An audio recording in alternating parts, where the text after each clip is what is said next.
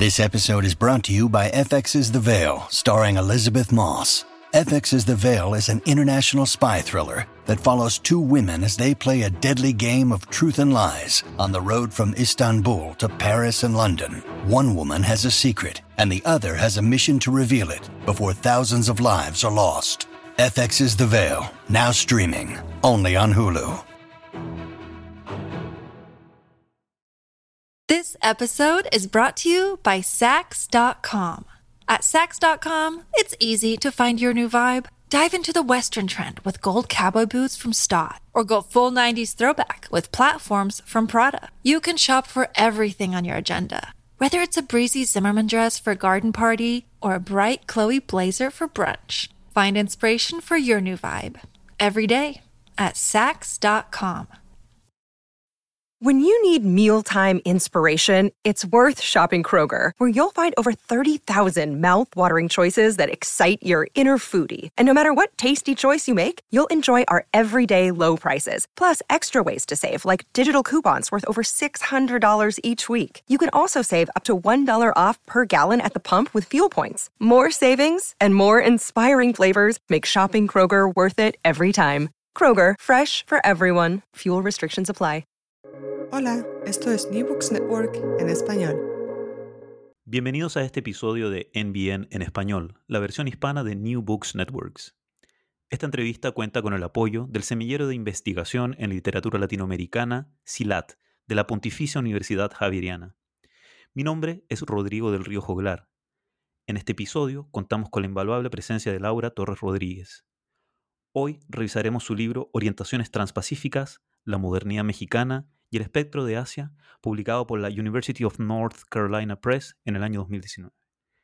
El libro ganó el primer lugar como mejor libro en humanidades de la sección México de LASA año 2020 y una mención honrosa en el premio Catherine Singer Kovacs de MLA el año 2019. El libro explora y rastrea una orientación intelectual hacia el este y el sur de Asia en la tradición intelectual y artística mexicana de los siglos XX y XXI. Laura Torres Rodríguez es profesora en New York University ha dedicado su investigación y enseñanza a la literatura, el cine y los estudios culturales mexicanos. Es también una voz importante en los estudios de la relación entre Asia y América Latina, como también en estudios de frontera, ecologías transpacíficas, pensamiento decolonial y archipelágico, estética feminista y teoría marxista.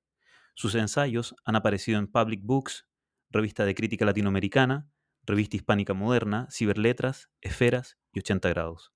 Actualmente es directora de estudios de, pregrado y forma parte del Cross Currents Bennett Polonsky Humanities Lab 2021-2022.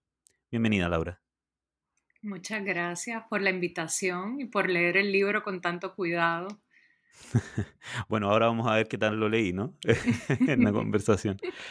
Laura, em, quería comenzar preguntándote cómo se gestó la premisa del libro, cómo lograste construir el puente transpacífico entre tradiciones literarias o intelectuales que han tenido una presencia muchas veces inexplorada, acaso inestable, fantasmal, o como tú misma dices, ¿no? Éxtima en los estudios latinoamericanos. Wow. bueno, em, sí, yo creo que si la pregunta es cómo, cómo comienza este proyecto, Em, yo, yo soy originalmente de Puerto Rico, entonces e, es, interesante porque tenemos una tendencia a mirar eh, las tradiciones latinoamericanas, continentales, etcétera, desde una perspectiva bastante lateral, ¿no? Eh, y es interesante porque a mí me han hecho esta pregunta muchas veces, ¿cómo tú terminas en, en este proyecto? ¿no? Ni siquiera que no eres mexicana, no, no, no, no eres de ascendencia asiática. Eh, y a mí, y yo creo que tiene que ver con eso, que cuando, cuando estás un poco en el archipiélago, piensas, ok, hay, hay dos maneras de, de pensar América Latina, eh, de entrar al continente. Una es Estados Unidos, ¿no? Eh, y la relación colonial de Puerto Rico, pues es la, una de las más obvias. Y está México, ¿no? Como centro eh, para mi cultura, como entrada al continente. entonces yo creo que tenía que ver con esa, con esa, esa visión y bueno, no, no sé si sabes, pero el, el, el, Caribe se pensó por muchos siglos como una, un archipiélago mexicano, ¿no? Del virreinato mexicano. O sea, yo creo que, que tal vez pensar México desde, desde el mar ah, era una pregunta que a mí me interesaba, pero también desde el Pacífico, ya que México tiene una costa pacífica tan grande. O sea, que yo creo que la pregunta que yo, que yo tenía, ¿no? E, era qué pasa si uno mira esta misma tradición eh, canónica, porque el libro es bastante canónico en los materiales que aborda, ¿no? Eh, pero la, la, miramos desde este otro lado, ¿no? Desde, eh, porque la materialidad está ahí, o sea, está ahí el mar, ¿no? y está ahí esa conexión histórica por las naves de China. Entonces, ¿a dónde va, ¿no? En el siglo XX, esa, esa conexión de tantos siglos. ¿Y qué pasa si, hacemos, si le hacemos esa pregunta a los, a los materiales? Y yo creo que esto es un problema bastante general, no solo de México, sino del resto de América Latina también, ¿no? Eh, el, resto de América Latina tiene un montón de mar Pacífico, pero siempre se, piensa como, aún Chile, ¿no? Se piensa como nación atlántica, ¿no? Eh, entonces a mí me interesaba mucho esa, eh, cómo, esa pregunta de cómo desaparece un mar de una tradición cultural y cómo aparece, ¿no? y de en qué forma. Entonces yo creo que por ahí, tal vez por esa, pero, pero en términos más concretos, cómo yo llego al proyecto, eh, o sea, es un, es un libro que se tardó casi 10 años en escribirse. Eso es algo que y yo creo que, que se ve mucho, ¿no? Eh, eh, que tiene muchas capas argumentativas, muchos puntos neurálgicos, o sea, que reflejan distintas etapas o momentos del proyecto también.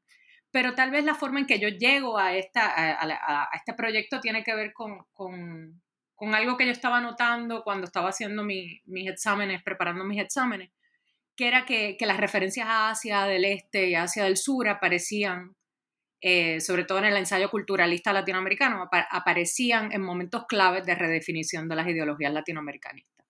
Entonces, eso como que yo lo veía pasar y yo quería como respuesta en torno a eso.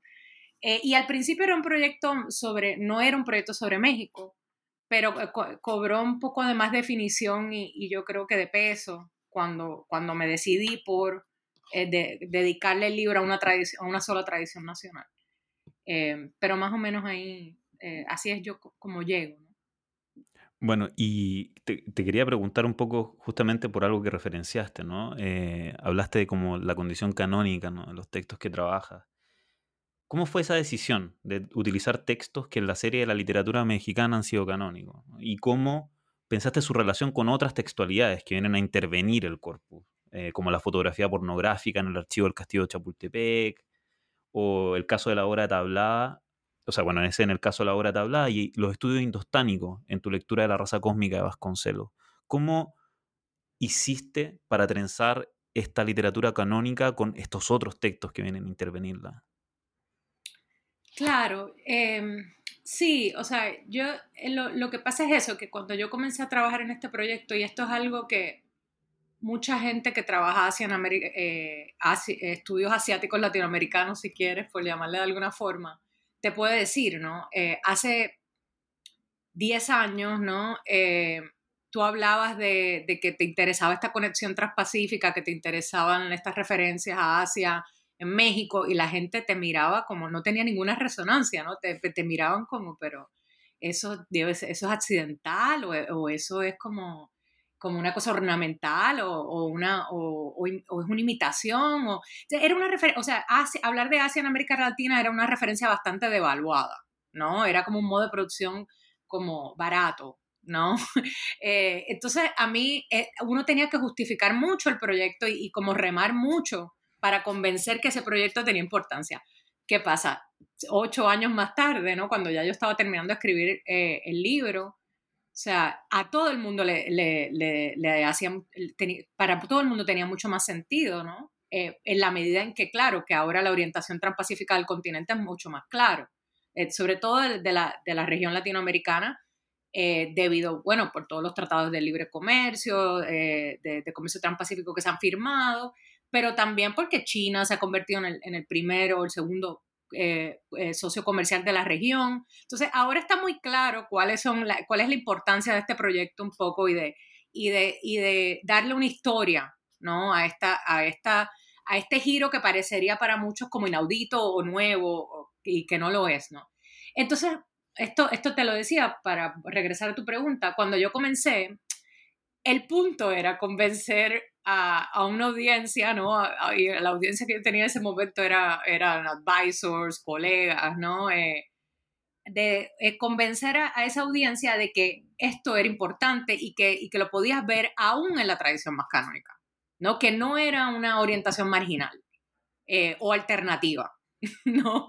Sino que era súper importante para entender la forma en que se habían, se habían pensado los procesos de modernización eh, latinoamericanos, mexicanos específicamente, tanto culturales, estéticos, políticos, económicos. Entonces, tal vez por eso yo selecciono esos textos. Yo tengo una preparación de estudios literarios, ¿no? Eh, y estudios culturales. Por eso es que al principio, eh, cuando yo empecé con la disertación, pues eran textos más canónicos, era, era, la raza, era estudios indostánicos, era la raza cósmica, era las crónicas de tablada, ¿no? los, poemarios.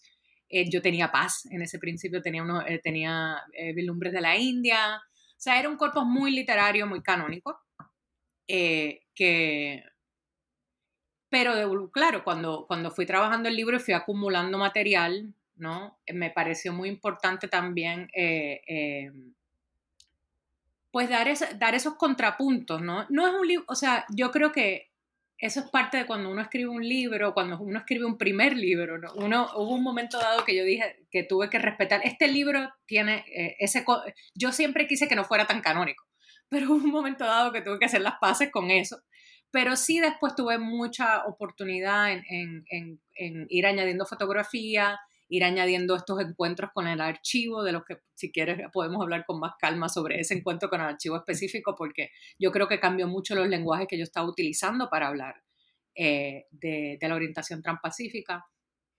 Eh, pude añadir películas, eh, óperas, al final hay como una ópera coral, ¿no? Hay fotografías, ¿no? Entonces, eso, eso, yo fui trabajando por acumulación. Eso fue lo que pasaba. Que como a mí me decían que esto era una referencia que era ornamental y anecdótica, pues yo las iba acumulando todas. Entonces yo creo que el libro conserva esa metodología de, por acumulación y por... Eh, sí, eh, entonces a mí todo me parece igualmente importante, ¿no? Y todo estaba contando una historia. Y yo creo que el libro fue floreciendo a partir de ese... Pero al principio hubo que remar mucho para, hacer un argumento y para convencer de que esto, esto tenía un lugar esencial. Eh, por, en esta, y por eso es que yo como que enfatizo mucho la, el canon al principio, para decir, aún en este canon, eh, tú puedes sacar a flote esa, esa importancia. Buenísimo. Eh, de hecho, como en esta, en esta reflexión, tú dijiste que México entra a dar forma a una pregunta que podría haber sido respondida con otros países en principio, ¿no? O sea, no solo con México. Te quería preguntar, ¿cómo entra México en esta reflexión? ¿Cómo entra México en la orientación transpacífica y le da forma a tu reflexión? ¿Por qué te decidiste por un estudio pormenorizado de esta área en lugar de una comparación con varios países? En principio uno pensaría, bueno, será más fácil encontrarla si, si ingreso más países, ¿no? Y en otras palabras, ¿cómo llegaste a México? Y quizás en ese mismo sentido, cómo en esa llegada a México tuviste el encuentro con este archivo, eh, estos archivos tan extraños, sobre todo estas fotografías de este archivo secreto, que ya, digamos, e, es, como una dinámica casi de... Eh, de, literaria, ¿no? Bueno, eh, voy a ir a buscar un archivo secreto, casi como, como los detectives salvajes van a buscar a César Tinajero. Sí, bueno, el, tema México, ¿no? México es esencial. Yo creo que yo no habría podido escribir este libro eh, sobre otro país, ¿no? Eh, y bueno, y eso tiene una respuesta muy, muy clara, que es, em, y eso es uno de los argumentos del libro, es que, y no es un argumento mío, ¿no? Es un argumento que han hecho también estudiosos del periodo colonial, ¿no? Las estudiosas del periodo colonial, que es que México es el eslabón perdido ¿no? en, la, historia de, la sucesión imperial en el Pacífico. ¿Y a qué yo me refiero con esto? ¿no? Que México durante casi 500 años es el, centro mismo de esta ruta, de, e, e, el, centro de, esta ruta que une Europa y Asia a través del galeón de, Manila. Em, y sí, ¿no? E-, es, el, lugar que amarra estos continentes eh, en esta primera globalización, ¿no? Entonces, a mí, yo, yo lo que vengo a argumentar de alguna forma es que por muchos siglos, por ejemplo, las Filipinas se consideraban, y esto, esto es algo que han estudiado, por ejemplo, Catherine Villor, ¿no? Y otras historiadoras, se consideraba eh, parte de México, del virreinato de la Nueva España, ¿no? Y para los criollos eh, de, la Nueva España, de, la Nueva España, el Pacífico era súper importante en, en, sus aspiraciones, ¿no? De imperiales también y en la forma en que se imaginaban en este sistema. Entonces, eh, ese, ese, como que esa conciencia geopolítica solo se, se, entiende en México. ¿no? Eh, eh, y es un libro sobre todo sobre, sobre, sobre escritura criolla, aún en el siglo XX. ¿no? Entonces, esa, yo creo que esa conciencia y esos archivos y esa forma de acercarse tiene que ver con esa memoria. ¿No? Y, yo, y yo básicamente lo que digo es que o la pregunta que yo me hago en el libro es qué pasa si, si las Filipinas eh, se consideraban, por ejemplo, en el primer imperio mexicano luego de la independencia, eh, se consideraban esenciales ¿no? para, para el nuevo, para el proyecto eh, nacionalista, bueno, no nacionalista, pero para el proyecto de post-independencia mexicano. ¿Qué pasa cuando esa, cuando esa conexión se cercena, ¿no? se rompe? Ese hilo que unían, ese, ese yo lo, yo lo, por eso yo lo pensaba como un miembro fantasma, porque es un puente material que conecta y amarra esta geografía. De momento desaparece, no, no es que desaparece, pero se rompe por, por estos procesos históricos. Eh, ¿Y qué pasa con eso? ¿no? Eh, ¿Cómo esa memoria regresa? Por eso a mí me gusta el miembro fantasma, porque también hay algo ahí que, que todavía duele, que todavía aparece y aparece, es el espectro de lo que llamo el espectro de Asia. Pero era una pregunta muy concreta porque es orienta y cuando yo hablo de orientación, es una orientación material, estaba ahí porque estaba ahí, eh, eh, eh, esa cultura material está, em, sí, es, es, esencial para entender eso. Entonces, claro, yo, yo siento que México sentía que, que le tocaba heredar el imperio español en el Pacífico y sin embargo lo vienen a heredar los Estados Unidos. ¿no? Entonces, y, lo vienen a heredar los Estados Unidos bastante tarde en el siglo XIX. Entonces, toda esa historia yo creo que es muy importante eh, para entender estos textos que yo leo en el siglo XX y para pensar, y para pensar este deseo de, de, expansión hacia el Pacífico que se sigue como reiterando en estos textos, de distintas maneras muy heterogéneas. Pero yo creo que, claro, no hace, e, este mismo argumento no tiene sentido en todos, los, en todos los contextos latinoamericanos. Yo creo que se pueden hacer distintos argumentos pero, pero a mí me, me interesaba mucho eh, esa aspiración imperial interrumpida, ¿no? que sí lo puedes pensar en otros contextos como Chile, por ejemplo, que sí tiene una colonia en el, en el, Pacífico, ¿no? que es Rapa Nui. Eh, entonces, como que también yo creo que el aspecto transpacífico permite un poco eh, pensar en la impronta imperial de estos, de estos proyectos latinoamericanos en el siglo XIX. Sí, y sobre todo si lo piensas con relación a los territorios insulares. Pero, claro. pero sí, México yo creo que eres esencial por eso. ¿no? This episode is brought to you by Sax.com. At Sax.com, it's easy to find your new vibe. Dive into the Western trend with gold cowboy boots from Stott, or go full 90s throwback with platforms from Prada. You can shop for everything on your agenda Whether it's a breezy Zimmerman dress for a garden party or a bright Chloe blazer for brunch, find inspiration for your new vibe every day at Sax.com. Sí, claro, y, y justamente me, me, parece muy interesante pensarlo desde esta subjetividad que tú llamas eh, no criolla, ¿no? Esta, esta emergencia del republicanismo, que es al mismo tiempo lo que después va a empezar a dejar eh, excedentes de, otras subjetividades que son, digamos, cooptadas o silenciadas durante el 19 y ya proyectándose al 20. Eh, y en ese sentido, quería preguntarte eh, por un gesto que haces en el libro, me parece profundamente interesante, que es la forma en la que se piensa la alteridad cuando nos orientamos transpacíficamente. Digámoslo, en general en el área de los estudios latinoamericanos, se ha pensado al otro desde nociones filosóficas o políticas de subordinación, o más precisamente de subalternidad. Pienso en culturas locales y tradicionales en el modelo de la transculturación, o la posición del otro latinoamericano frente a la conquista europea, o las comunidades representadas o mal representadas por el costumbrismo de los visitantes nacionales o extranjeros, digamos nacionales criollos, en la literatura de viaje. Entonces pensaba, ese otro, Asia, se presenta de una manera muy distinta en tu libro, ¿no? Es un otro que no necesariamente tiene este carácter subalterno. ¿Qué crees que se, ¿Cómo crees que se distingue esta alteridad que nos presenta Asia, que nos enfrenta Asia en el trabajo que tú hiciste? Sí, bueno, es interesante porque yo cuando, eso, esto es por lo que yo me quedo con el, con el término orientalismo de Said, ¿no? Eh, que yo no sé si sabes, pero cuando este campo comienza, empieza con como el, el primer debate que se da, ¿no? Es, ok, si habla, cuando hablamos de orientalismo de Said, eh, ¿esta metodología aplica o no aplica al caso de América Latina? ¿No? Porque entonces, entonces tienes varios libros que exploran si, si, si Latinoamérica no tuvo eh, proyectos eh, imperiales como tal, ¿aplica o no aplica el, el, tema del orientalismo o no? ¿no?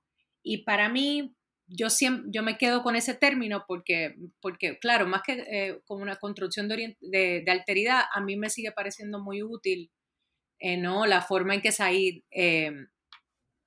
sí, la forma en que Said piensa esta construcción que, que además yo, yo, me quedo con el término orientalismo, pero me, me, interesa cómo se construye esta tradición en torno a la... y se reorganizan los estereotipos mismos de la, eh, de la biblioteca europea para generar efectos de poder muy específicos, ¿no?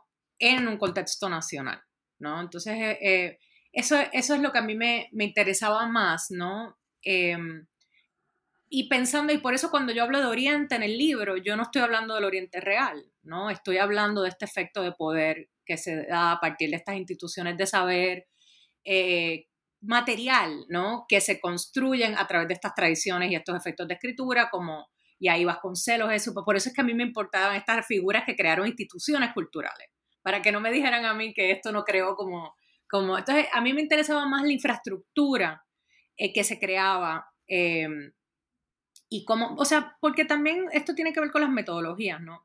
Eh, como yo entiendo orientalismo en el libro.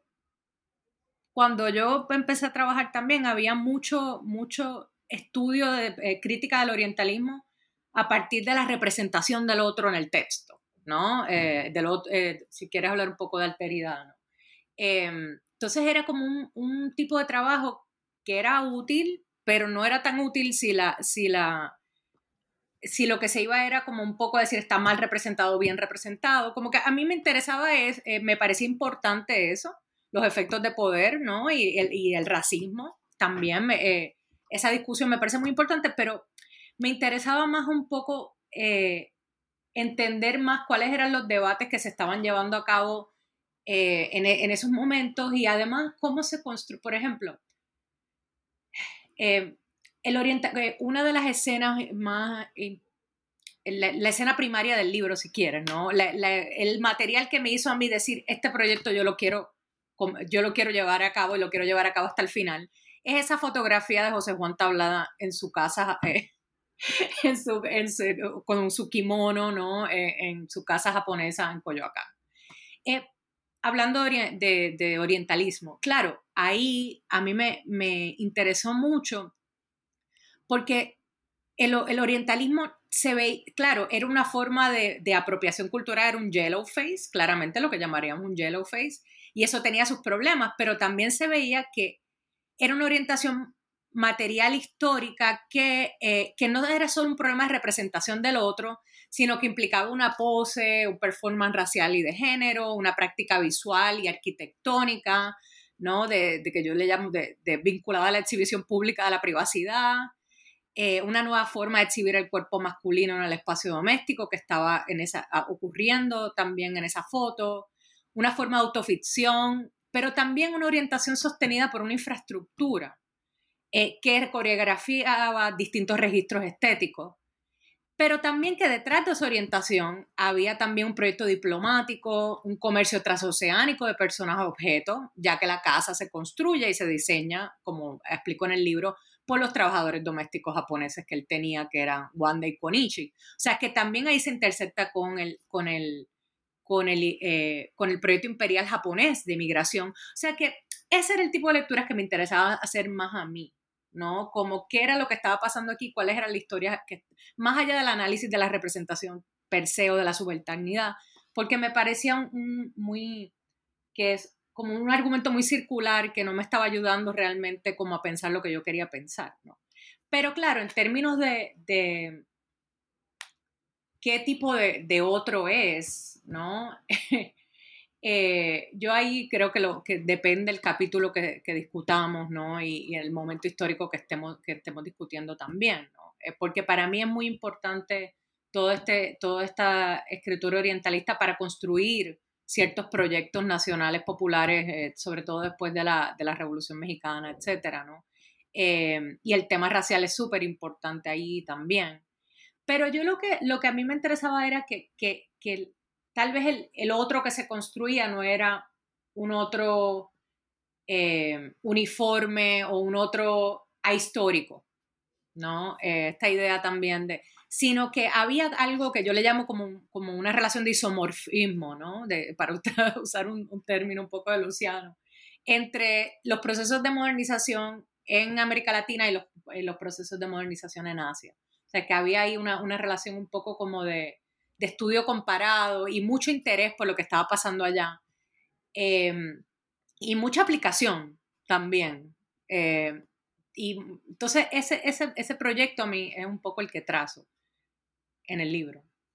Y mm, estoy, estoy completamente de acuerdo que, que el libro, digamos, traduce eso, esa, esa preocupación que no es eh, exclusivamente en problemas de representación. Por eso me parece tan interesante el uso de orientalismo, porque parece transformarse el concepto de orientalismo en tu libro, no eh, parece ser, afectado por el problema que está intentando de capturar. Eh, de hecho, si nos pudieras comentar un poco, un poco más sobre esa transformación que tenían estos conceptos más o menos clásicos, estas preguntas más o menos clásicas de, la, de los estudios latinoamericanos, porque, claro, pareciera ser que la preocupación del libro no es solamente eh, una preocupación crítico-política, sino que también hay preocupaciones poéticas detrás de cómo estos autores latinoamericanos o estos eh, agentes culturales latinoamericanos están apropiándose hacia maneras productivas, si bien parciales o con ciertos como eh, figuraciones de superficialidad. Entonces, ¿cómo articulas tú esa, esa equivalencia, o sea, ese balance entre la crítica y la poética, entre una preocupación por encontrar dinámicas y efectos de poder, pero también como esos efectos de poder son profundamente productivos, ¿no? Para ciertos, eh, ciertas configuraciones literarias y artísticas en América Latina. Claro. Em, sí, ¿no? Y ahí yo creo que tiene que ver mucho con, eh, con la formación que uno tiene, ¿no? Eh, que, claro, lo que te decía de la importancia de los estudios literarios y de los estudios culturales para este libro, ¿no? Porque es muy interesante. El libro ha tenido muchos lectores y lectoras de otras disciplinas, ¿no? Historia y antropología, y que cuando se acercan al libro les choca un poco también los vocabularios estéticos que yo utilizo. por ejemplo, el, el, hecho de que, y esto es algo que, que un poco habíamos, habíamos hablado, pero el hecho de que yo decido también eh, dividir el libro, ¿no? El libro está organizado cronológicamente y podemos hablar de eso también, cuáles son los momentos históricos que aborda, pero también al final decidí un poco darles una, eh, asignar al capítulo, a los capítulos un modo de percepción, eh, que para mí tiene que ver, darles una clave estética. Por ejemplo, el primer capítulo pues tiene que ver, eh, yo utilizo el término de visualidad, el segundo hablo de textualidad, el último de sobre resonancia, temporalidad, etc. Em, y claro, eso, eso es muy, esos modos de, no son, no son eh, necesarios, no inevitables, ¿no? Eso es más las herramientas de, mis herramientas de lectura, ¿no? Em, y yo, y yo recuerdo cuando yo estaba escribiendo ese, ese capítulo sobre Bartra, ¿no? que es un capítulo sobre eh, teoría política, básicamente, y sobre sus ensayos sobre el modo de producción asiático, yo lo compartía con, con, algunas colegas que me decían, pero este capítulo tan árido, ¿no? ¿Dónde está la cuestión estética que tiene el resto de los capítulos? Y yo lo pensaba y yo decía, pero es que para mí todo está unido por esta misma pregunta por la estética, ¿no? Y por, la, y, por esto que tú llamas de la... Eh, y, de la, y, este, y este proyecto como estético-cultural. ¿no? Eh, y yo por eso tal vez quise ponerle esos, eh, esos esas claves a los capítulos para que eso, para, que, para, para recordar ¿no? que, la que, la, que la reflexión estética había sido ¿no? la, mi herramienta de investigación teórica y crítica. Y no sé si era eh, completamente necesaria, pero yo creo que sí, que yo creo que verlo, ver este tipo de problemas desde la literatura, desde el arte, desde los estudios culturales, te da como una, te da una ventana que no necesariamente te da si haces este, este tipo de trabajo desde la historia, desde la antropología, que muchas veces se hace mejor, se hace mejor desde eso, no estoy diciendo que nuestra disciplina lo hace mejor, pero para mí fue muy importante ese, ese aspecto más, más creativo y yo creo que viene dado por lo que tú por lo que yo te decía al principio, ¿no? De, de si el problema para mí es cómo desaparece el Océano Pacífico, para mí el tema fenomenológico de cómo reaparece y cómo estos escritores lo van captando, porque podemos pensarlo en términos también de memoria, ¿no? Es una memoria transpacífica, como que, que, se va, que se olvida y que de momento reaparece. Y para mí, para, para por ejemplo, a, a, Vasconcelos se le aparece a través de la biblioteca, ¿no? Y se le aparece a partir de, esta, de estas prácticas textuales que él tiene y que reinscribe, y esa es su metodología. A, a, Tablada se le aparece por medio de la visualidad, ¿no? Y la visualidad como un nodo, que, como una herramienta que, que, que coordina un montón de, arquitectura, decoración, etcétera, fotografía.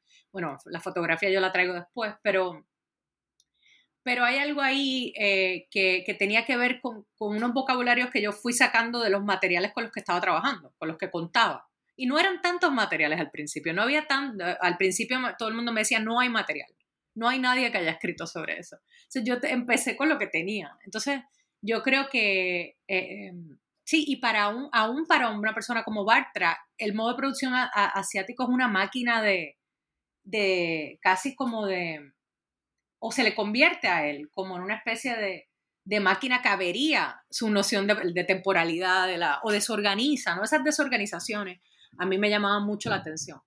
Eh, entonces, claro, sí, eh, ese aspecto estético-cultural a mí es, muy importante para este libro. Creo que me hiciste una pregunta también por el archivo, ¿o no? Por lo del archivo.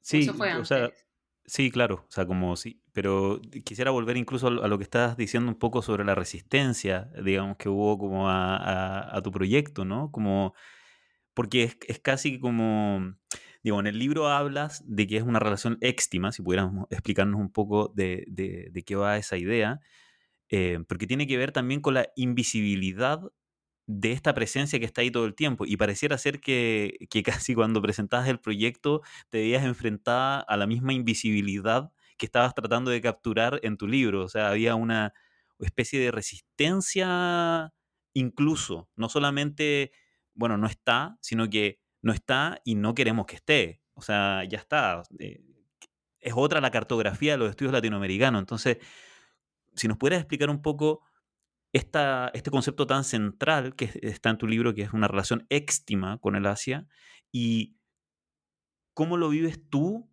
tratando de llevar un proyecto que pone esta relación transpacífica en el centro al presentarlo, bueno, y cuando se gestó el libro, más que hoy, según lo que nos decías, eh, a, estas dinámicas de invisibilidad. No existe, no hay corpus, no hay archivo, no existe esa relación, es muy precaria. Eh, ¿cómo, ¿cómo, lo ves ahora, 10 años después, digamos, del comienzo de que comenzaste a escribir ese libro? No, y también esta cuestión de que es muy precaria o es un chiste, ¿no? Porque ahí también e, eso que dices de que no lo, de que no lo quieren ver o de que no se quiere ver, tiene que ver también con, con unas cartografías que son unas las eh, cartografías de blancas, ¿no? También de denegación y de racismo eh, y de y eso es algo que me interesa mucho más ahora, sobre todo el Pacífico latinoamericano. Lo que aparece son historias indígenas, historia del Pacífico negro, aparece el Pacífico asiático. O sea, es que también hay, hay algo ahí que, que, yo creo que es muy importante también mencionar y, decir. A, través de, eh, a partir de esta, de esta invisibilización constante, más que de invisibilidad, son, es una invisibilización, invisibilización que se reitera constantemente, ¿no? Eh, pero sí, en términos de, del concepto de extimidad, yo creo que tenía que ver mucho con eso. Eh, es interesante, una de, una de las reseñas del libro dice, ese concepto de extimidad no tiene nada que ver, yo no entiendo por... El libro es muy interesante, pero ¿por qué ella utiliza todo este lenguaje tan, tan eh, que no hace falta, ¿no? Y ahí yo creo que tiene que ver que a mí el concepto de extimidad, de hecho, yo un poco llega más o menos al final con, uno, con el encuentro con el archivo este de, de tablada, ¿no? Y te puedo explicar por qué, pero y, cómo es que un poco también eh, empieza el tipo de, experiencias ¿no? en torno a, esta, a, este problema empiezan también un poco a, eh, afectar los vocabularios que yo estoy usando. ¿no?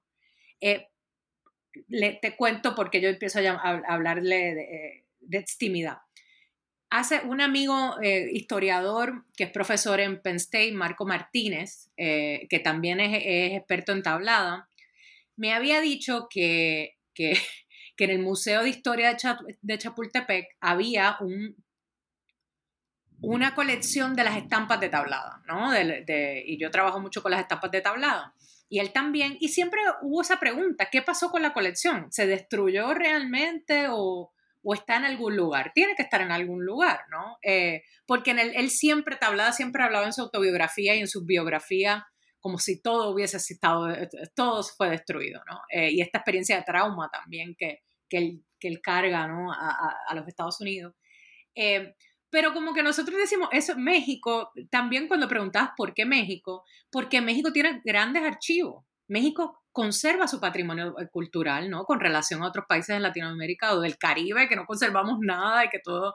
México tiene una tradición muy de conservación y también de hospitalidad, ¿no? La gente se, se queja mucho y que, de los, de, que, que, no los dejan ver los materiales. No, yo creo que en México son bastante hospitalarios con su... Eh, sí, con, eh, con, compartir ese, ese, patrimonio y darle, darle un poco eh, acceso a, los investigadores y las investigadoras. Pero, ¿qué pasa? A mí me habían dicho eso y yo, por un contacto que tenía en la INA, llego a, a ese archivo y allí me dicen no, bueno, aquí estamos, esta es la, la, porque no, a mí me habían hecho una cita, pero nunca me explicaron para qué era ni nada. O sea, y había mucho secreto alrededor de la cita y mucho misterio. Pero yo me aparecí porque yo, no fue que yo estaba en el archivo y encontré esto, es que yo conseguí ese contacto. Y llego allí y entonces me dicen, no, es que esto es, eh, aquí está el archivo secreto del museo. Eh, y es, la, y es básicamente archivos secretos de esta colección erótica. Y dicen, la, eh, en el, o sea, la historia oral del Museo Popular, que este archivo, esta, esta colección perteneció a Tablada. Aunque hay gente que me dice lo que no. Otra gente con la que yo he hablado me dice, ¿cómo vas a decir que eso era de Tablada o no? Lo que pasa, pero a mí me impresionó tanto todo ese proceso. Cuando yo llego allí, hay una cantidad de objetos. Podemos hablar de 20, tal vez como entre estampas, fotografías, como por lo menos 200 objetos, pero también habían eh, porcelanas, habían abanicos, habían móviles, e, era una, era dildos, era de todo, en porcelana, era, y estaba todo tan muy, tan cuidado, que a mí, yo creo que ahí fue que yo dije como, wow, eh, eh, yo empecé a, a, sentir que, este, que esta historia transpacífica era una historia de alguna forma, una historia obscena, en la medida en que ha estado fuera de escena, ¿no? O se ha mantenido fuera de escena, ¿no? Eh, y, y, el tema de la extimidad también, que es un concepto lacaniano que, que también, que, que, yo que desarrollo en otro, en otro contexto también que podríamos hablar. Luego, de, de, lo que está dentro y lo que está fuera. A mí lo que me interesaba más era la noción topológica. ¿no? De lo que está adentro es lo que yo imagino como lo que está afuera. Porque había unos abanicos, eh, había un abanico que se iba desplegando y veían las imágenes eh, de, sexuales, ¿no? Cada vez que ese abanico se, se abría. Entonces, esa apertura de ese abanico como que me hizo pensar mucho en el proyecto también, ¿no? Cómo uno iba estirando y iban apareciendo y lo que uno pensó que era una separación es una continuidad. Eh, entonces yo creo que ese término sobre todo tenía que ver mucho con los afectos, de eh, los afectos entablados, por eso yo empiezo con esos epígrafes de Bernal, de Reyes, eh, y de, donde ellos siempre tienen como sorpresa, donde hay siempre como una especie, entonces yo creo que esos vocabularios tenían que ver con esa... Eh, con esos procesos de invisibilización y esos procesos de sorpresa cuando te encuentras de momento conectado a esta historia y no te habías pensado desde ahí. Entonces hay que hacer como toda una, como una eh, revaluación, ¿no? De lo que, de tu historia cuando un poco te abres a esa posibilidad. Entonces, yo creo que por ahí va el término extimidad también. Luego yo lo utilizo en otras, en otra, por ejemplo, en otros contextos para pensar el, tema de la migración china en México, ¿no? Y la relación con la migración china en México. En otro artículo sobre, sobre Julian Herbert, pero, pero en la casa en la casa del dolor ajeno a mí me parece un buen, una buena, un buen título para entender la extimidad también. Eh, ya si queremos hablar de, procesos de violencia estatal, pero eh, pero sí, yo creo que la extimidad, más que un concepto que yo defienda, que es el mejor para trabajar esto, yo creo que tenía que ver un poco con, con eso, con lo que yo estaba haciendo con lo, con la, con, y, la, y, las experiencias que tuve con los materiales ¿no? y con el proyecto en, en, general. Yo como lector te digo al, al tiro que, por ejemplo, esta, esto que aparece de manera quizás más explícita en, en, esta, en este grupo de fotografías eróticas, ¿no? de tablada, como lector yo lo, vi de manera muy evidente en, Vasconcelos también, este fuera de escena, esta obscenidad casi, ¿no? De, de, pensar la cartografía de su formación intelectual, ¿no? Este Bildungsroman, de su llegada a una idea de la India que luego pone a funcionar para el Estado mexicano. Lo digo porque eh, relatas cómo su paso por Estados Unidos, ¿no? Lo anglo, el gran antagonista de la raza cósmica, eh, es lo que lo habilita a constituir su pasión por la India de algún modo. ¿Cómo crees tú que esta mediación de frontera, esta fricción entre México y Estados Unidos termina habilitando un desplazamiento transpacífico a Vasconcelos? Hay, hay algo ahí también medio, de nuevo, fuera de escena, obsceno, ¿no? En, en el autor mismo, que, que quiere rechazar eso que al mismo tiempo Estados Unidos le está habilitando a pensar su proyecto político e institucional. Sí, es una, es una india anglófona totalmente, ¿no? Y Vasconcelos hablaba inglés, ¿no? A diferencia de, lo, de, eh, los, de los intelectuales porfiristas y porfirianos que estaban eh, orientados hacia Francia, ¿no? Este, estos intelectuales del norte, aunque Vasconcelos no era originalmente del norte, pero se cría allá, eh, realmente estaban, eh, sí, eh, estaban educados en Estados Unidos y él, y él realmente accede a toda esta biblioteca a partir de las bibliotecas estadounidenses, ¿no? En inglés, toda esta información en inglés, ¿no?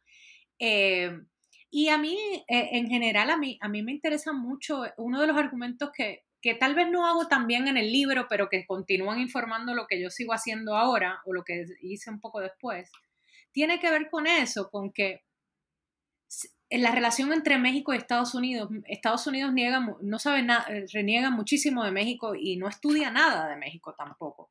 Pero es una, es una relación como bastante, si la estudias desde el Pacífico, desde la historia del Pacífico, eh, como que eh, gana una continuidad, ¿no? La historia de esta, o sea, o puedes ver las similitudes entre ambos países, entre ambos pro, eh, procesos de, de configuración nacional, de industrialización, de, y sobre todo la zona fronteriza, ¿no? La zona de la historia de militarización de la frontera México-Estados Unidos tiene más sentido si la estudias desde el Pacífico, ¿no? Eh, que, desde la, que desde el Atlántico, y eso son violencia. Eh.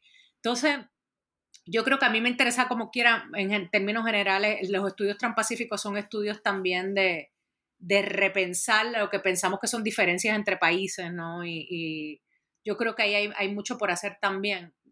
Pero en el caso de Vasconcelos es muy interesante porque también, por ejemplo, él en estudios indostánicos, él reniega de la teosofía. Él dice que la teosofía es una cosa poco seria, eh, que no tiene nada, o sea, que ningún interés. Y La raza cósmica es un libro teosófico, ¿no? En su estilo.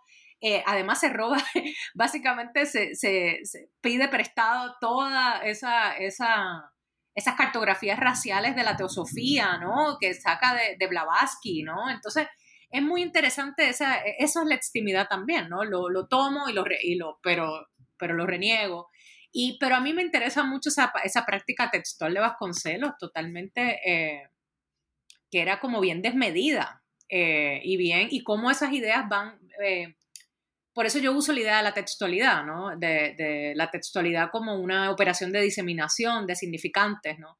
Eh, de una obra a otra. Y, y parte de lo que él escribió sobre la India luego aparece en las campañas oficiales contra el analfabetismo, ¿no? Aparece en el maestro como política pública para los... Entonces, es, muy interesante el caso de Vasconcelos por eso, por eso a mí me llamaba mucho la atención. Y yo empecé por ahí.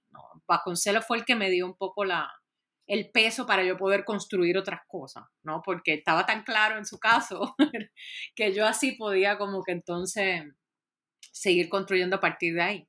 Pero, pero sí, yo creo que la extimidad sí funciona en todo lo, eh, eh, por lo menos en todos en los capítulos de distintas formas. O sea que me parece que más que nada que un, que un concepto que yo quiera como reafirmar me parece, me parece un concepto generativo eh, de, de algunas de las operaciones y movimientos que yo estaba como que identificando en estos autores. This episode is brought to you by Reese's Peanut Butter Cups. In breaking news, leading scientists worldwide are conducting experiments to determine if Reese's Peanut Butter Cups are the perfect combination of peanut butter and chocolate. However, it appears the study was inconclusive, as the scientists couldn't help but eat all the Reese's. Because when you want something sweet, you can't do better than Reese's. Find Reese's now at a store near you. Muy interesante sobre todo lo que, lo que dice sobre la reacomodación de cartografías también en el continente americano. Me recuerda mucho al argumento de Mauricio Tenorio en su libro sobre la idea de América Latina que dice, claro, es mucho mejor estudiar México y Estados Unidos como un solo país y sacar a México a América Latina por un segundo, ¿no? Para, mm, para poder estudiar esta relación realmente. Y estudiar eh, procesos históricos que si no serían invisibles. Y me parece que justo esta orientación transpacífica que estás proponiendo produce esa reacomodación, produce una reacomodación donde incluso los mismos países, como tú decías, están eh, siendo reconsiderados, ¿no? Las fronteras mismas de esto que creemos que son tan eh, estables. Me parece interesantísimo. En, ese sentido, quería preguntarte un poco más por la, por la forma del libro eh, y en estas transiciones que haces de un país a otro y que, y que son relevantes en tu, en tu caso. O sea, como que tienen, tienen razones, hay razones de significancia eh, de estudiar primero Japón, después la India y después China.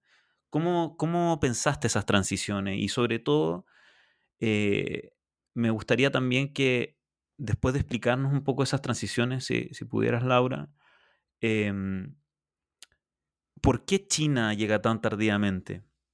Lo pienso también, sobre todo porque, por ejemplo, Tablada mismo también tiene un texto sobre Li Pai, ¿no? Él tiene un, él tiene un texto sobre el IVA y, y, sin embargo, tiene, sentido esta, esta,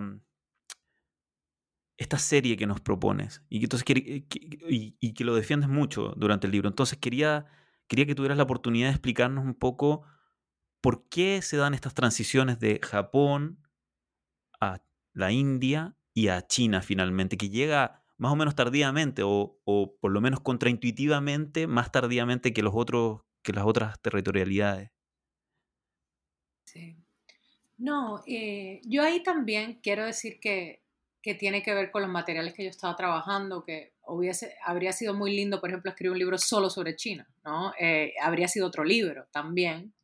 Eh, pero bueno, la explicación, la lógica que está detrás de, de todo esto tiene que ver con, por ejemplo, eh, yo, el primer capítulo es básicamente sobre, sobre tablada y, no y como bien mencionas, no sobre todo de, toda la producción de tablada, sobre el primer tablada.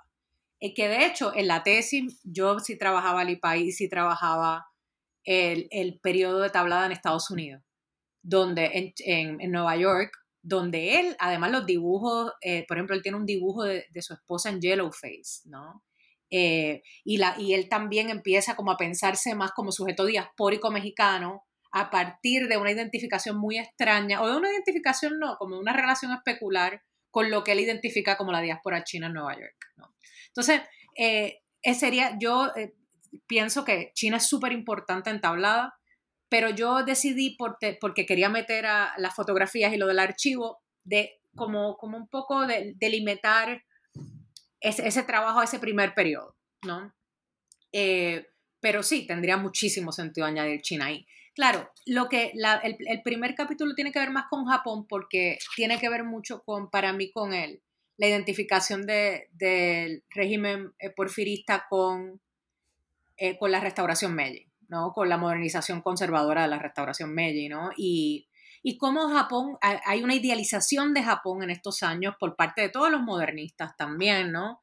que resulta además muy problemática también, ¿no? Que muy esteticista y muy problemática si, si pensamos que Japón se va a convertir eh, y, eh, en, una, en un, es una identificación imperial, ¿no? Con una, con, eh, y con, entonces a mí claramente Japón es porque, él, porque esos intelectuales identificaban a Japón como un modelo en ese momento y además se autofiguraban, ¿no? Como que había un interés muy, eso es lo que yo llamo un interés como de por, de explorar estas masculinidades transpacíficas donde ellos también se, se, a veces se transvisten, ¿no? Y, y, y, yo creo que esa, esa, ese em, interés que tuvo no solo Tablada, sino todo el régimen de estudiar eh, este caso de japonés como para, para también posicionar a México en una cartografía global, me parece que es bastante particular de este momento histórico. Y yo lo que argumento ahí es que, y, y por ejemplo, el racismo antichino durante esos años versus cómo se habla de los japoneses, es muy, o sea, tú ves en las crónicas de En el País del Sol el racismo de tablada eh, contra las poblaciones chinas en, en, Japón, es terrible, ¿no? Entonces, e, esa, esa contraposición me parece importante también, ¿no? Cómo, cómo, cómo Japón también se, se percibe como una nación asiática, pero más blanca que las demás, ¿no? También. Entonces ahí hay algo como ocurriendo.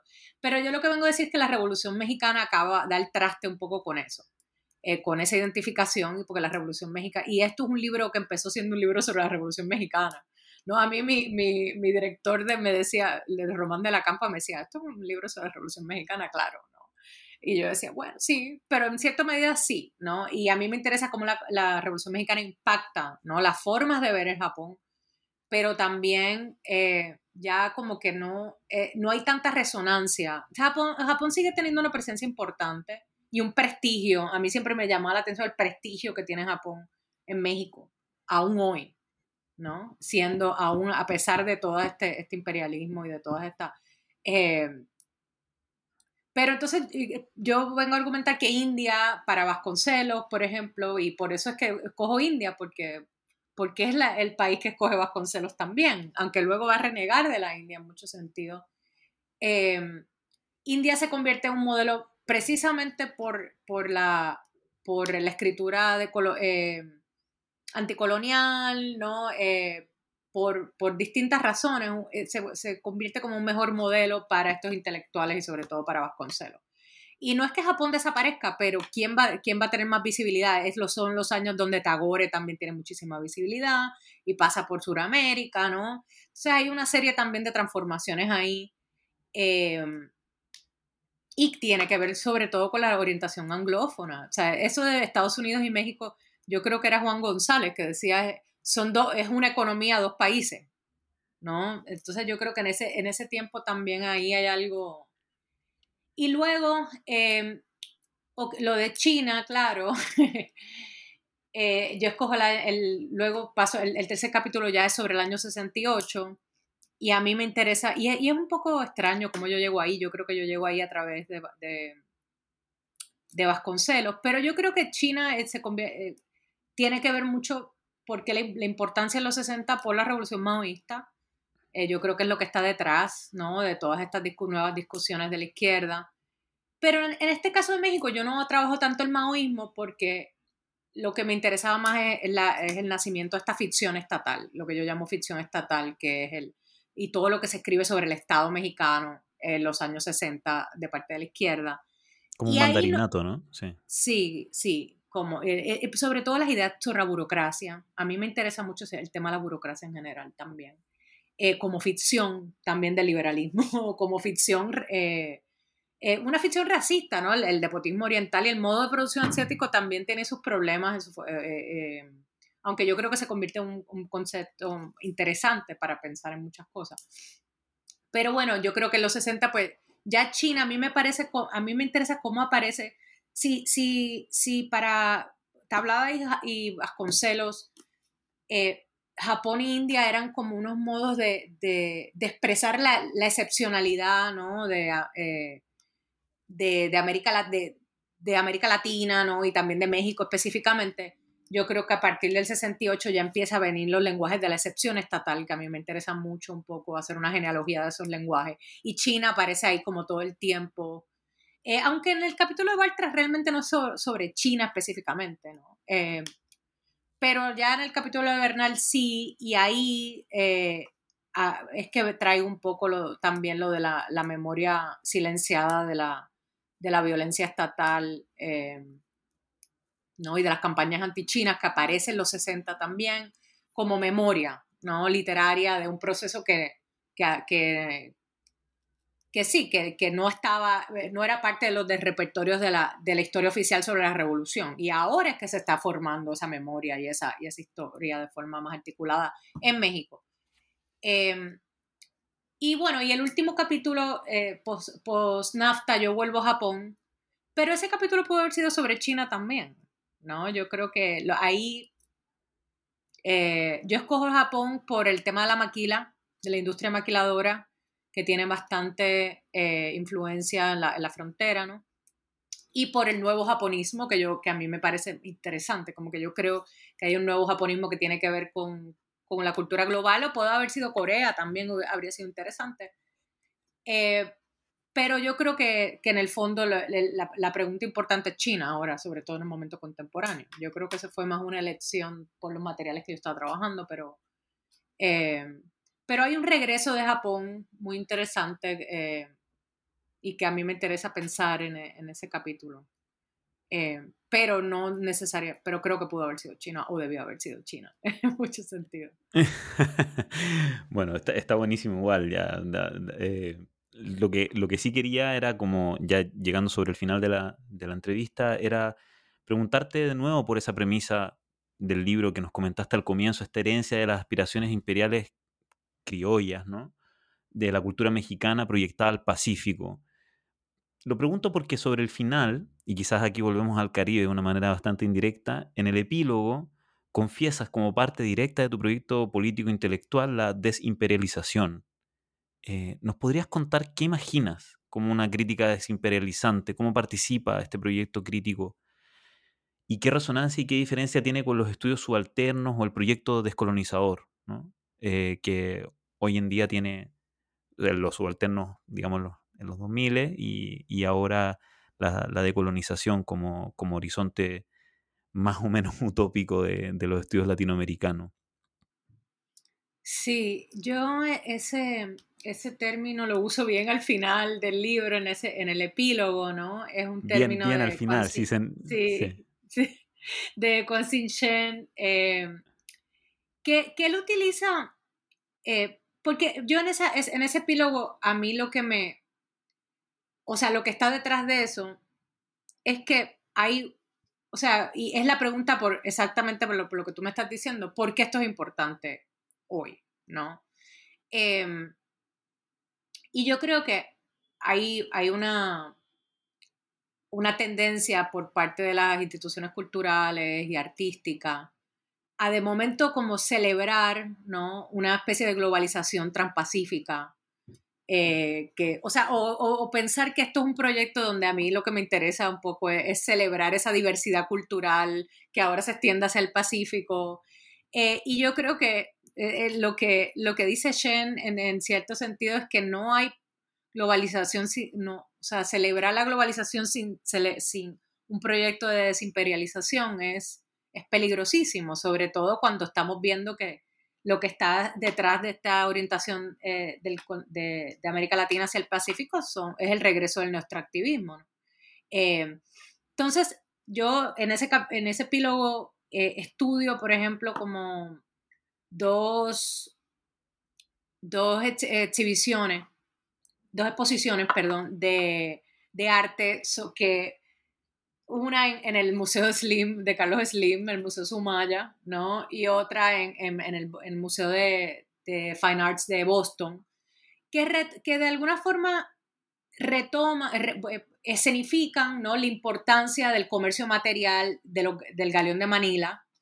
Eh, y, lo que, y a mí me parece bien problemático porque curiosamente siempre es como una celebración del esplendor de esta cultura, ¿no? De, eh, del oro y de la plata y de la porcelana y del marfil y como de esta, de esta especie como de, de extimidad, ¿no? Como de encontrarse de momento que siempre América Latina siempre estuvo conectada con, con Asia, ¿no? Y, entonces son unas celebraciones ominosas, a mi parecer, de una cultura imperial y colonial, ¿no? De origen extractivista en un contexto donde Carlos Slim es, también una, persona que tiene eh, eh, intereses mineros, ¿no? Eh, entonces, yo, para mí la desimperialización tiene que ver con eso, tiene que ver con... Y además me parece ominoso también porque de momento es repetir las aspiraciones imperiales criollas con estos y, y, sus discursos, ¿no? De expansión hacia Asia y de donde, donde se donde un poco se, se celebran la, libre, o sea, la circulación de las mercancías y de los metales y de, y de los recursos naturales y no de las personas, ¿no? Entonces ahí yo creo que eh, para mí lo importante con ese término de desimperialización es que ese trabajo lo tienen que hacer todos, no lo tenemos que hacer todos, ¿no? No es, por, yo no estoy diciendo que eh, México tiene esa tradición de, de aspiración imperial, que se está traduciendo también en ese tipo de, eh, de, modelos económicos, de, reinscripción de esos modelos económicos. Entonces yo creo que, más que decir América Latina nunca, no, no, tiene proyectos imperiales, así que no tiene que hacer ese proyecto de desimperialización. No es cierto, ¿no? Lo tiene que hacer, es multipolar, eso es lo que yo quería decir, ¿no? Es multipolar y tiene que empezar, eh, lo tienen que hacer todos, Estados Unidos, México, porque para Chen es un término que tiene que ver con, con, por ejemplo, los legados imperiales en Japón, en China, que él decía, simplemente no es el problema del occidente. El imperialismo no, no, es del occidente nada más, ¿no? Es también, eh, eh, se tiene que hacer, el Pacífico está totalmente atravesado por esta, estas historias imperiales en competencia, que lo que, y que, que están, y que, y que tienen unas víctimas bien específicas, ¿no? Entonces, como que yo creo que es eh, esa, esa, multipolaridad del imperialismo. Y yo lo veía más en ese, y evitar la, reiteración ¿no? de esas celebraciones eh, que no hacen el trabajo de la desimperialización. ¿no? Eh, o sea, que básicamente era más un llamado a, a pensar cómo podemos pensar la, historia, porque para hacer memoria de esas conexiones sin reinscribir esos imperialismos, ¿no? O, reescribir estos modelos e, económicos, em, sobre todo el, del extractivismo. Em, pero es interesante, hoy, por ejemplo, hablaste cuando me presentaste que estoy trabajando en, un Humanities Lab que se llama Cross Currents, y hoy nos reunimos con, una, con unos, unos compañeros de Leader Manila, de de, Queens, y estábamos pensando, ¿por qué no hace, eh, que estábamos pensando en la diversidad, por ejemplo, eh, lingüística, culinaria de Queens, ¿no? Donde tú tienes todas estas poblaciones eh, de las Filipinas, pero surasiáticas, etcétera, y todas estas poblaciones latinoamericanas, y estábamos pensando en el galeón de Manila, ¿no? Hay algo ahí que se puede conectar esas historias, pero ¿cómo hacemos eso sin reinscribir la, lógica celebratoria de la globalización transpacífica que tiene estos efectos. Entonces yo creo que iba más por ahí, más que por hacer un nuevo, una nueva intervención eh, eh, con relación a los estudios decoloniales, ¿no? Eh, yo creo que era más como lo que yo saqué de este libro o, lo que me interesaba a mí, qué es lo que podemos sacar de aquí, ¿no? Y, y, tomando un poco lo que, lo que estabas contándonos así de, de este Cross Currents Lab, eh, Bennett Polonsky Humanities Lab. Eh, quería aprovechar de preguntarte, eh, ¿qué estás haciendo ahora? Digamos, después de este libro, después del esfuerzo de este libro, ¿en qué proyectos estás contemporáneamente trabajando? Sí, yo creo que he estado como descansando, pero, pero bueno, pero algo que me interesa mucho, que tiene que ver con esto, es, esa... exacto, si yo trabajé más en este libro todavía sobre el orientalismo, ¿no? Todavía como sobre, eh, sobre problemas de representación cultural, la historia intelectual, ¿no? A mí cada vez más me interesa eh, el mar, ¿no? La, pensar en el Pacífico latinoamericano. ¿no? Y pensar en su materialidad pelágica, ¿no? Y pensar, y pensar en materiales que están más relacionadas con comunidades pacíficas en, en América Latina, ¿no? Con, eh, por ejemplo, con el tema del Pacífico Negro en, en México o en Colombia o con, con, distintas historias, ¿no? No creo que sea un proyecto ahora, y también este, tengo un proyecto más o menos sobre las islas de México también, parecido, por ejemplo, un proyecto sobre las Islas María, las historias que se dan a partir de esa geografía de las Islas Marías, que están conectadas con esto que hablábamos de, la, de las orientaciones transpacíficas, tanto del Imperio Español como del Porfiriato, ¿no? Entonces, y de momento es una, una isla carcelaria, ¿no? Un archipiélago carcelario. Entonces, y los materiales culturales que se construyen a partir de ese archipiélago. Entonces, me, me interesa ese tema de lo, del mar, pero no creo que como un proyecto de libro tal vez, sino como un proyecto que yo pueda articular con más gente, ¿no? Historias del Pacífico latinoamericano, historias de distintas... Hay un montón que hacer también ahora mismo con el tema de las economías informales y cómo tienen una orientación transpacífica clara y los materiales que se dan a, través de, esa, eh, de esas economías.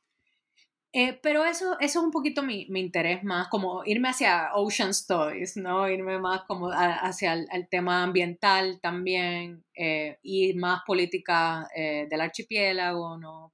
políticas de Island Stories, etc. Pero, pero eso como proyecto más colectivo, tengo varios trabajos, artículos trabajando en eso, pero ese libro sobre Pacífico Latinoamericano no sé si va a ser así, como un libro, o si es más como una especie de acercamiento.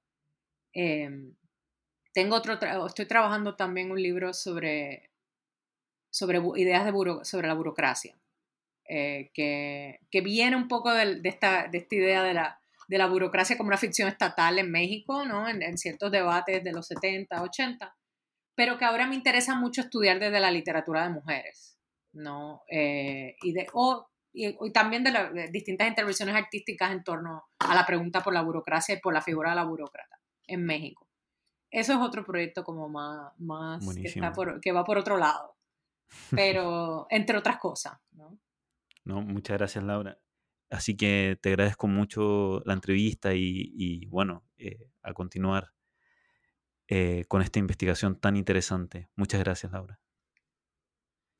Gracias por escuchar New Books Network en español.